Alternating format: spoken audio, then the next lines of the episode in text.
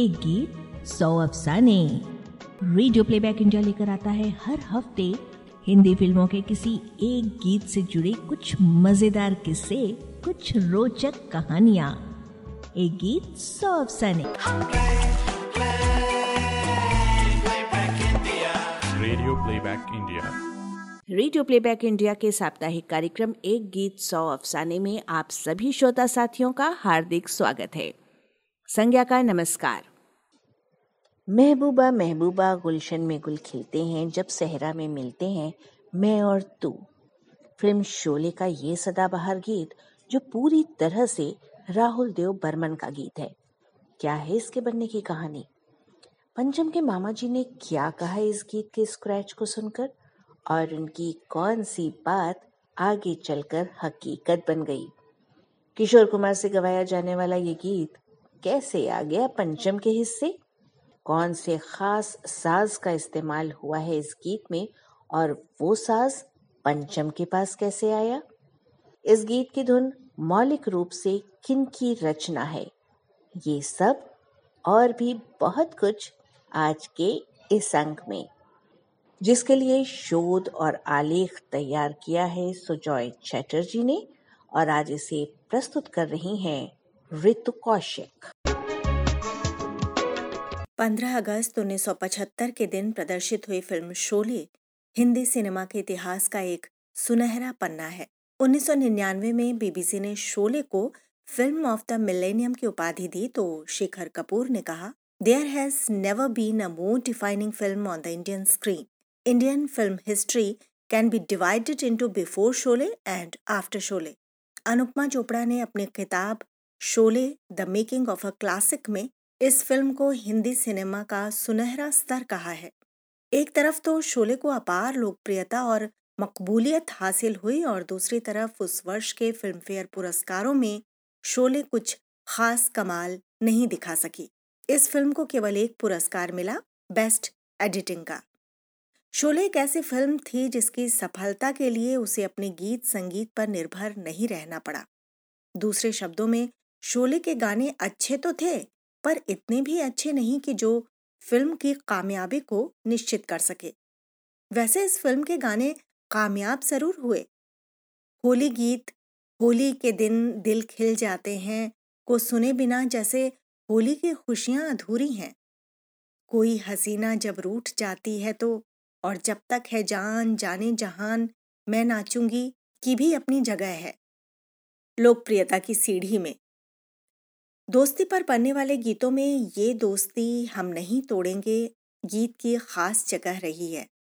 कहा जाता है कि इस गीत को शूट करने में 21 दिन लग गए थे और पांचवा गीत है, महबूबा महबूबा, गुलशन में गुल खिलते हैं, जिसकी तो बात ही अलग है।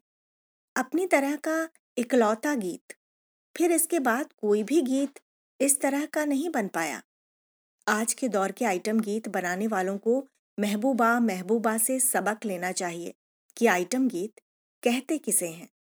महबूबा महबूबा के बनने की कहानी भी बड़ी दिलचस्प है। शुरू शुरू में इस गीत को गाने के लिए किशोर कुमार की आवाज़ तय हुई थी, पर किस तरह से ये गीत पंचम की झोली में आ गया, यही एक दिलचस्प कहानी है। हुआ यूँ कि एक बार राहुल देव बर्मन के मामा श्री निर्मल कुमार दासगुप्ता अपनी बहन यानी राहुल देव बर्मन की माँ मीरा देव बर्मन से मिलने बम्बई आए हुए थे। पंचम और उनके मामा के बीच में बहुत प्यार था। पंचम अपने मामा जी को मोनी दादू कहकर बुलाते थे तो मामा जी अपने भांजे को टुबलू बुलाया करते थे। तो निर्मल दास गुप्ता मार्च 1975 में बम्बई अपनी बहन मीरा जी से मिलने आए। उन दिनों शोले के गीतों की रिकॉर्डिंग चल रही थी। एक दिन शाम के वक्त पंचम एक गीत का स्केच रिकॉर्ड करके घर पहुँचे और वो उस स्केच को अपने मामा जी को सुनवाने के लिए व्याकुल थे। माँ से पता चला कि मामा जी ऊपर छत पर चाय पी रहे हैं तो पंचम सारा तामझाम लेकर छत पर ही पहुँच गए और अपने मोनी दादू को वो स्केच बजा कर सुनवाया। वो स्केच था महबूबा महबूबा गाने का। स्क्रैच उस जमाने में कोई भी डबिंग आर्टिस्ट या संगीतकार ही गा दिया करते थे। मुख्य गायक गायिका को इसके लिए नहीं बुलाया जाता था। इसलिए किशोर कुमार की आवाज़ में रिकॉर्ड होने वाले इस गीत का स्क्रैच पंचम खुद अपनी आवाज़ में रिकॉर्ड कर लाए थे। पंचम के मामा जी ने जैसे ही ये स्क्रैच सुना तो तुरंत अपने भांजे से कहा कि, अरे, ये तो तुम्हारी आवाज़ में भी बहुत अच्छा लग रहा है। इसे किशोर कुमार से गवाने की क्या ज़रूरत है? पंचम ने कभी इस ओर ध्यान नहीं दिया था। वो तो अपने मामा जी को सिर्फ़ गीत की कंपोजिशन सुनवाना चाहते थे, इसलिए वो हंस पड़े और मामा जी की बात को टाल दिया। बात वहीं पर खत्म हो गई। फिर कुछ दिनों बाद गीत की फाइनल रिकॉर्डिंग की बारी आई, पर किशोर कुमार किसी वजह से स्टूडियो नहीं पहुँच सके। सारा इंतज़ाम हो चुका था। म्यूजिशियंस आ चुके थे। रिकॉर्डिंग रद्द करना मतलब माली नुकसान। तो उस दिन भी किशोर के इंतज़ार करते हुए पंचम साजिंदों को लेकर ये गीत खुद ही गा रहे थे। उनकी आवाज़ में इस गीत को सुनते ही रमेश सिप्पी उछल पड़े। कहने लगे कि अब ये गीत आप ही गाओगे। ये फ़िल्म के किसी नायक पर नहीं फिल्माया जा रहा, इसलिए ज़रूरी नहीं कि इसे किशोर कुमार से गवाया जाए। और क्योंकि ये जलाल आगा पर फिल्माया जाना है और आपकी आवाज़ में बड़ा ही असरदार लग रहा है, इसलिए इसे अब आप ही गाओगे। अपने मामा जी की बात भी पंचम को याद आ गई और सबकी सहमति पर पंचम ने अपनी ही आवाज़ में ये गीत रिकॉर्ड करवाया। बाद में जब किशोर कुमार ने ये गीत सुना तो उन्होंने भी ये स्वीकारा कि इस तरह से तो वो भी नहीं गा पाते इस गीत को और उनका उस दिन रिकॉर्डिंग पर ना पहुँचना ही इस गीत के लिए बेहतर सिद्ध हुआ। राहुल देव बर्मन और संतूर सम्राट पंडित शिव कुमार शर्मा के बीच गहरी दोस्ती थी। पंडित जी ने पंचम के कई गीतों में संतूर बजाया है और शोले का ये गीत भी उन्हीं में से एक है।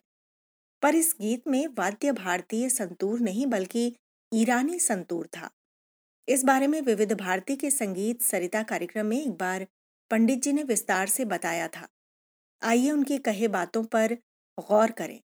अभी पंचम का जब ज़िक्र कर रहे हैं हम लोग तो जैसा कहते हैं ना, बहुत जिद्दत की बात सोचते रहते थे वो। कुछ ऐसी बात कि इस बात में से नया क्या निकालें? तो उसी की मैं आपको एक मिसाल बताऊँगा कि फ़िल्म बन रही थी शोले।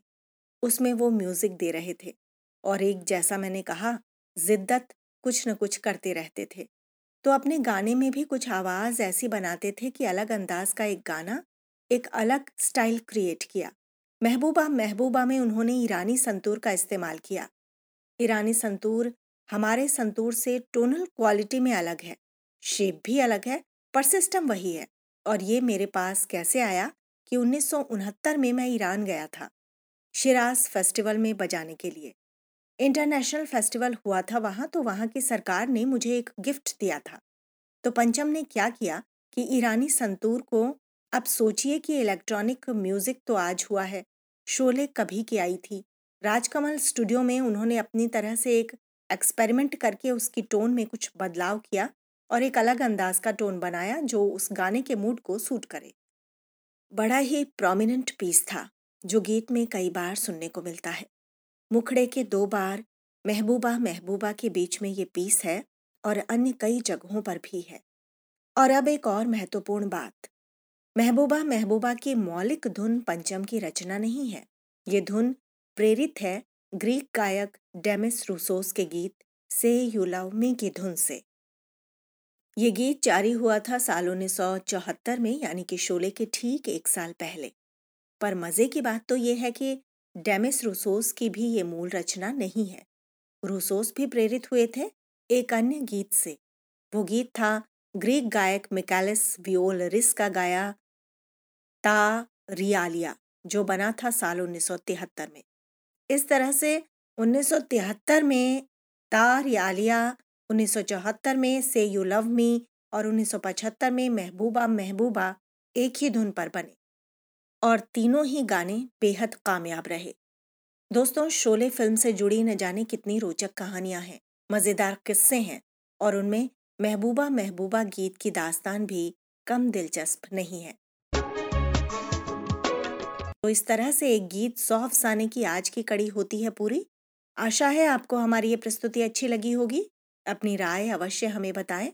आपको बता दें कि रेडियो प्लेबैक इंडिया के इस स्तंभ के लिए शोध और आलेख सुजॉय चटर्जी का और प्रस्तुति संज्ञा टंडन की।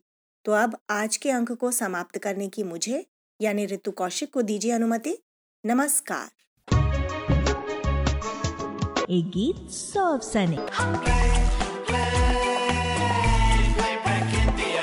Radio playback India.